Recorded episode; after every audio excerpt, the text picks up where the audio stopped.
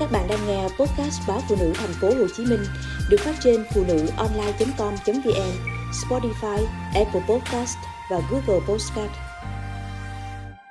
Lấy chồng vì sợ ế, để rồi bẻ bàng sau 20 năm hầu hạ chồng.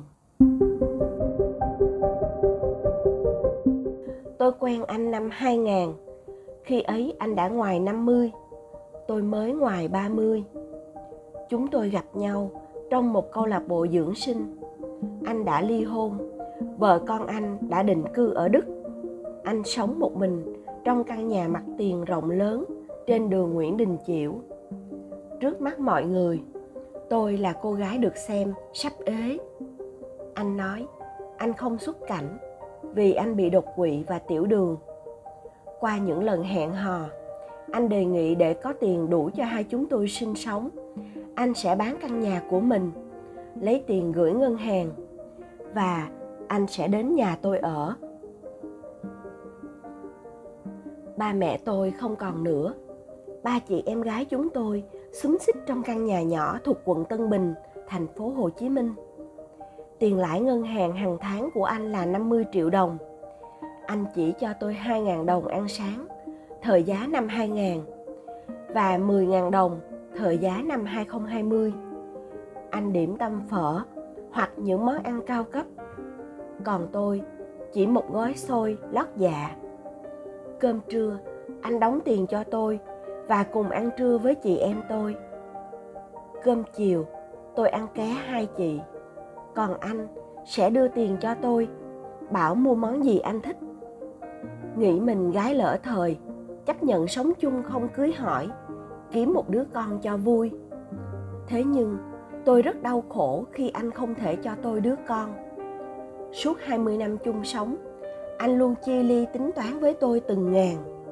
Số tiền còn lại, từ 50 triệu đồng lãi mỗi tháng, anh đổi đô la gửi sang Đức cho vợ con anh. Tôi hơi buồn, nhưng an ủi, dù gì căn nhà anh bán cũng có phần của vợ con, phải để cho họ hưởng chứ. Tôi cũng đã lờ mờ biết được, vì tính gia trưởng, vợ con anh mới đành bỏ anh ở lại Việt Nam. Năm 2018, anh bị đột quỵ lần thứ hai và nằm liệt một chỗ. Trong lúc chăm sóc vệ sinh cho anh, tôi luôn nghe anh vỗ về: "Bà ráng lo cho tôi, khi tôi chết, con trai tôi sẽ cho bà số tiền để bà dưỡng già." Tôi đề nghị con số 10.000 đô. Anh vui vẻ gật đầu. Giữa năm 2021, anh bị Covid-19 và không qua khỏi. Lúc này, tôi mới biết vợ anh có người chị ruột ở Việt Nam. Sau khi tôi gửi cốt anh vào chùa, người chị vợ cùng con trai ở Đức về nước, đến yêu cầu tôi đưa hết giấy tờ ngân hàng. Tôi hỏi về số tiền 10.000 đô anh hứa cho tôi. Họ nói họ không biết chuyện đó.